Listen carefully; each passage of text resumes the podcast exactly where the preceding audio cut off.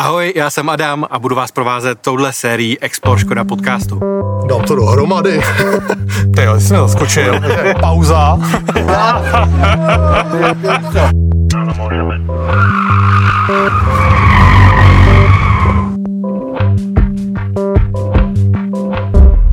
A dneska jsme tady na poligonu Škody Auto. Já se vám přiznám, já jsem manželce včera říkal, že budeme tady testovat prvky aktivní bezpečnosti a ona mi doporučila, že udělám životní pojistku. Myslím si, že kdyby věděla, že tady mě bude vozit po, po poligonu robot v autě a že budeme bourat do gumových autíček, tak by mě asi ani nepustila z baráku. O čem ta akce dneska byla, nebo o čem dneska je ta akce? Dneska to bylo o tom představit eh, laické veřejnosti, vlastně co děláme pro to, aby lidé se v našich autech cítili bezpečně a aby ty auta bezpečná byla. Hmm.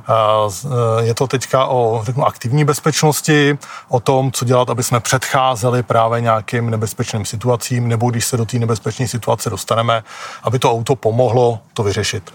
A jaký rozdíl mezi pasivní a aktivní bezpečností? Velký ta pasivní bezpečnost eh, nás chrání, když už se stane nějaký incident, když už třeba máme, nedej bože, nějakou kolizi.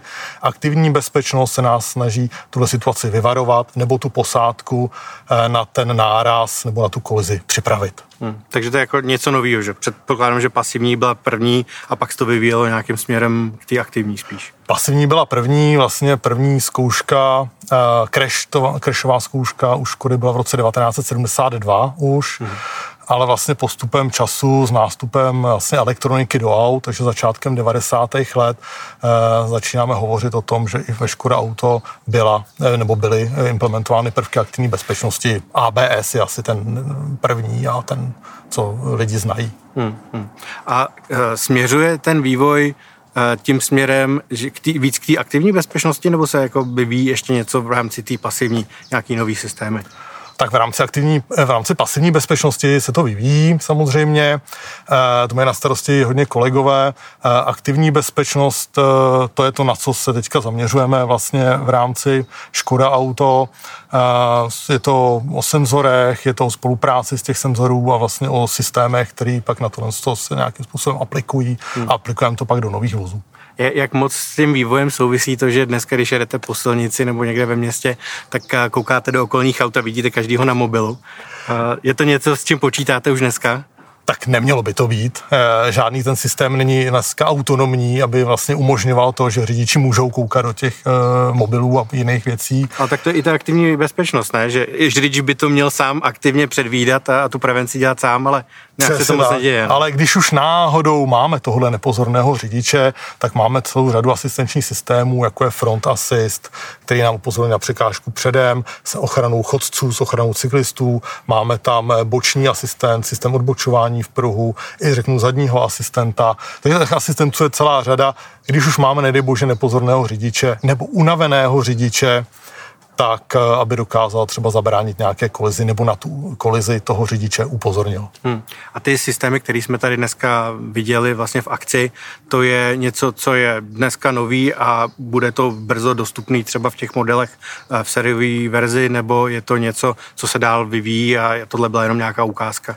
A to, co jsme dneska viděli na Polygonu, jsou systémy, které už dneska máme eh, mezi zákazníky, které už dneska běžně nabízíme, ale všechny tyhle systémy se postupem času vyvíjí. Vlastně tady nějaká kontinuální evoluce, kdy se snažíme pochotit čím dál tím víc případů, eh, které můžou nastat. Hmm. Jo? Takže co ještě není v produkci, ale brzo se dostane, tak je mm, různě v křižovatkách, pomoc při křižovatce nebo zastavení ve voze, když vám bude křižovat auto, cestu, nebo rozpoznání únavy dříve a lépe a třeba méně obtěžujícím způsobem, ale když tomu dojde, tak aby to tu únavu rozpoznalo. Hmm. Za mě dneska asi nejzajímavější systém byl ten, kdy jsme stáli na místě v autě, jakoby v koloně hmm. a za náma se řídilo auto jako relativně vysokou rychlostí a když jsem koukal zpětně, jak to přijíždí, tak to úplně komfortní situace nebyla. Ale to auto vlastně dalo dopředu vědět, že se něco blíží a, a nějak zareagovalo, což bylo takový, nevím, člověk na to není úplně zvyklý, no, na takovou situaci. E, to jsou systémy, které vlastně, my to ani nezapříčiníme v tom voze, e, prostě to je ten okolní svět, ale na to se vlastně snažíme chránit tu posádku a dokážeme ji dostat do nějaké polohy, aby se jí, řeknu, stalo co nejméně, hmm. když už se takovýhle šílenec nás bude na té dálnici řídit. řídit. Který ten systém, který jsme třeba dneska tady viděli, tak je za vás nejdůležitější? A to strašně závisí na situaci. Vy chcete vždycky ten systém, který vás upozorní na tu danou situaci ať už ve městě ochrana chodců nebo právě ten zmiňovaný, řeknu, asistent zezadu. Eh, všechny systémy jsou důležité a důležitá je hlavně jejich fůze, aby spolupracovali dohromady. Takže mm, koncentrovat se na jeden systém by asi nebylo správné, ale mít vlastně set tělen z těch systémů, kteří spolupracují dohromady. To je to, na co se chceme zaměřit a to je to důležité. Mm. Jak dlouho tak trvá vývoj takového bezpečnostního prvku nebo systému? Tak eh, ta doba se liší od náročnosti. Eh, můžeme říct, že to je průměrně dva roky.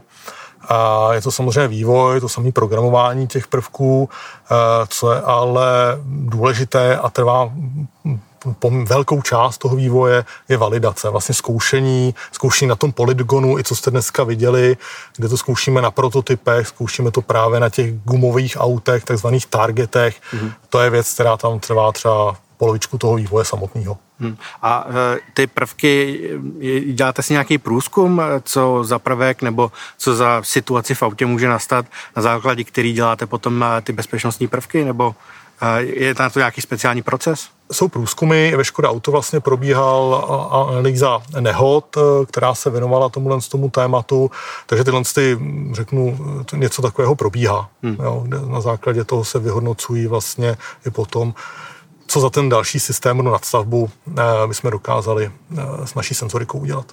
Jasně.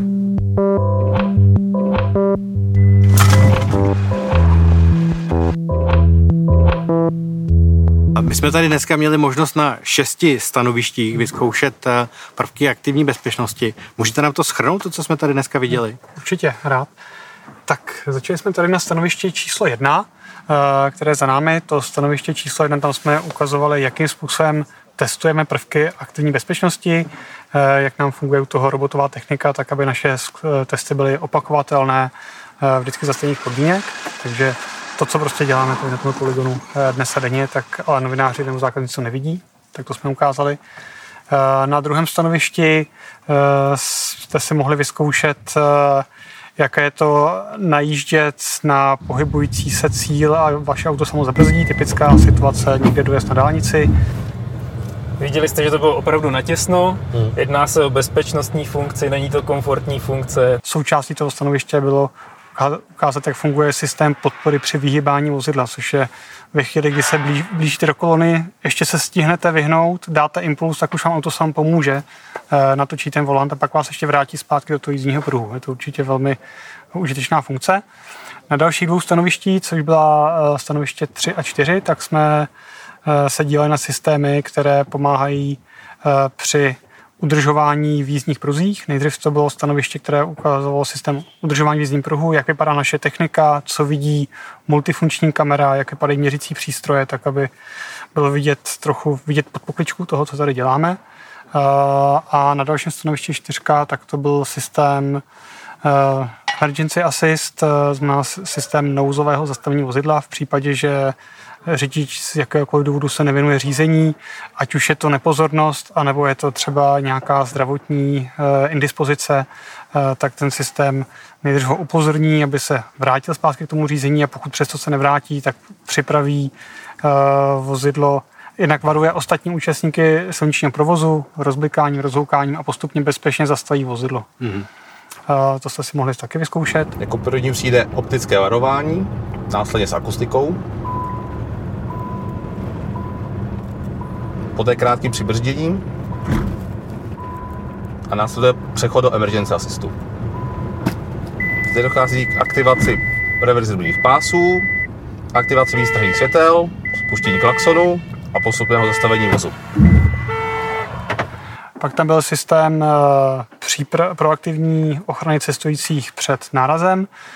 Pokud už opravdu naše systémy aktivní bezpečnosti, eh, řekněme, jsou situace, kdy přesto nepomůžou a má dojít, má dojít k nárazu, eh, tak máme tenhle ten systém proaktivní ochrany cestujících, který připraví tu posádku eh, a vozidlo na náraz, například přitažení bezpečnostních pásů, eh, zavřením okýnek, tak aby vám třeba končetina nevylítla, nevylítla z okýnka, nedošlo k nějakému dalšímu zranění. No a na konci jste si mohli vyzkoušet sami rozjet vozidlo proti statickému cíli a vyzkoušet si, jestli opravdu zabrzdí. Hmm. A myslím, že brzdilo, nebo jak to bylo u vás? Jo, brzdilo. brzdilo. Jaký z těch systémů byl nejnáročnější na vývoj? Dá se to vůbec říct? Uh, tohleto se takhle říct nedá. Obecně se dá říct, že systémy, které jsou nové, tak nám, a vyvíjíme poprvé třeba na tom konkrétním modelu vozidla, tak nám, tak jsou pro nás náročnější, protože i my se učíme, učíme, jak je nastavit správně, přicházíme na věci, o kterých jsme třeba při té specifikaci nevěděli. Když to systémy, eh, které už používáme v několikátém modelu vozidla, tak ačkoliv procházejí svojí evolucí, tak už ten základ známe a ty jsou potom jednodušší. Takže to, hmm. co je to novější, je vždycky složitější. Hmm. A liší se to třeba podle zemí? Ve smyslu, já nevím, v Německu nebo v zahraničí jsou třeba jiné značky u silnice hmm. a podobně? Hmm, ta funkčnost těch systémů je v zásadě vždycky stejná v těch zemích, eh, ale ty systémy třeba reagují na, reagují na infrastrukturu. Takovým typickým příkladem je systém udržování v jízdních pruzích a eh, situace jízdy v dopravní uzavírce. Hmm.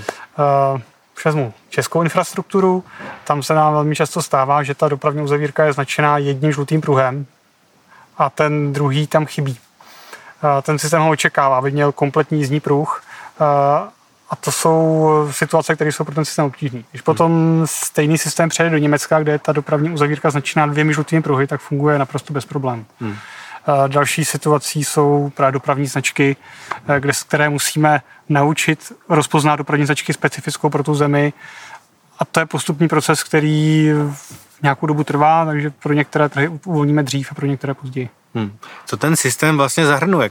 Dá se říct třeba, kolik je tam kamer nebo nějakých senzorů? Každé z našich vozidel má nějaký senzorický, eh, senzorický set. Dneska tady jsme asi nejvíc viděli vozidla ENIAC a tam ta základní senzorika se skládá z přední multifunkční kamery, z předního radaru, potom tam máme eh, dva zadní rohové radary, jsou tam ultrazvukové eh, čidla kolem celého vozidla, pak jsou senzory třeba na kolech, které zkontrolují prokus okol. Takže určitě se to dá říct a je to model, od modelu se to, se to liší a obecně té senzoriky přibývá, aby jsme dokázali reagovat na větší množství situací. My jsme tady dneska vlastně na poligonu viděli, jak to funguje v nějakém, řekl bych dneska skoro ideálním počasí. A liší se to třeba, testujete to, když, já nevím, sněží, prší a nastanou, já nevím, třeba jiný světelné podmínky a podobně? Jak, jak je ten systém na takhle dokonalý v tomhle ohledu? Každý systém má nějaké fyzikální limity. Pokud, pokud máme systém založený třeba na kameře a je mlha, tak prostě nedokáže vidět tak dobře jako v tomto dnešním počasí, ale rozhodně vidí líp než, eh, než řidič, než lidské oko. Takže ty zkoušky provádíme. Uh, obecně naše systémy fungují velmi dobře i za složitých klimatických podmínek, ale nějaké fyzikální limity tam potom jsou. Hmm. A když se ještě vrátím k tomu procesu toho vývoje, co je na tom asi nejnáročnější? Každá fáze toho vývoje má nějaké, nějaká svoje specifika. Třeba na začátku toho vývoje musíme správně tu senzoriku umístit. Pokud by se nám stalo, že nám eh, radar bude koukat do země nebo že před ním bude nějaká plechová skřínka, když to řeknu, tak už to potom nezachrání v té další fázi. Ale nejvíc času asi zabírá ladění parametrů, to znamená nastavení toho systému pro to konkrétní vozidlo, pro to konkrétní umístění senzorů a, a potom validace. To znamená, nejdřív něco nastavíme, ale pak to zkoušíme, jestli je to opravdu, eh, jestli je to opravdu eh, správné a občas děláme nějaký fine tuning. K tomu jsou tady ty figuríny za náma. Přesně tak. Kolik, kolikrát ji můžete nabourat, než ji musíte vyměnit? Eh, tak eh, když se podíváte, tak je tam nějaká platforma, na které se ty figuriny pohybují, eh, tak ta je skoro nesmrtelná, bych řekl. To spíš potřebuje nějaký softwarový updaty, ale ty figuriny nahoře, to je spotřební materiál a nemůžu říct jako počet nárazů, záleží samozřejmě na intenzitě, ale musíme je průběžně obnovovat prostě jednou za rok, za dva, ne třeba celé, ale nějaké jejich části, jako jsou nohy nebo ruce. Hmm. Kolik taková figurína stojí? Tak taková figurína stojí 10 000 euro. A celý ten systém? Hmm, celý ten systém. Že tady jsou i pojízdní autíčka hmm. na, na dálkové Jo. ovládání. Jo, tak ono to dálkové ovládání není zase jako tak jednoduché dálkové ovládání a celý ten systém stojí kolem 20 milionů korun. Asi nejzajímavější na tom, že tam jsou systémy, které umožňují přesně definovat polohu a rychlost těch vozidel vůči sobě. A jste při tom vývoji třeba něčem omezený? Třeba legislativně nebo něčem podobném? Tak není to tak, že by nám legislativa přímo v něčem omezovala ten vývoj, ale pro některé systémy stanovuje jejich vlastnost, vlastnosti a my těch vlastností musíme dosáhnout. Třeba typickou situací je pro systém, který vás aktivně udržuje v jízdním, eh, v jízdním pruhu, což ve Škodovce mu říkáme travel assist, tak je tam třeba omezení maximálního bočního zrychlení, kterého ten systém může dosáhnout. Protože zatím všechny systémy, které nabízíme ve Škodovce, tak jsou systémy asistenční, toho řidiče podporují, eh, ale pořád řidič musí být schopen eh, převzít kontrolu nad tím vozidlem a je to jeho zodpovědnost. Hmm. A na čem teď pracujete? Na nějakém novém systému nebo nějaký no, novém prvku ochrany? Tak my provádíme průběžnou evoluci všech systémů. Jak jsem říkal, přibývá senzoriky, třeba do budoucna nám přibudou další boční radary na přední části vozidla a to nám umožní reagovat eh, více na situace, kdy se to nebezpečí blíží náhle ze strany a třeba dnešní senzorika ještě tak dobře za- zachytit neumí. Hmm. Tak jo, tak vám moc děkuju. Já jsem si tady dneska moc užil bourání do panáků a, a nebo spíš nebourání. Děkuji. A přeju hodně štěstí při dalším vývoji. Tak jo, já vám děkuji za rozhovor.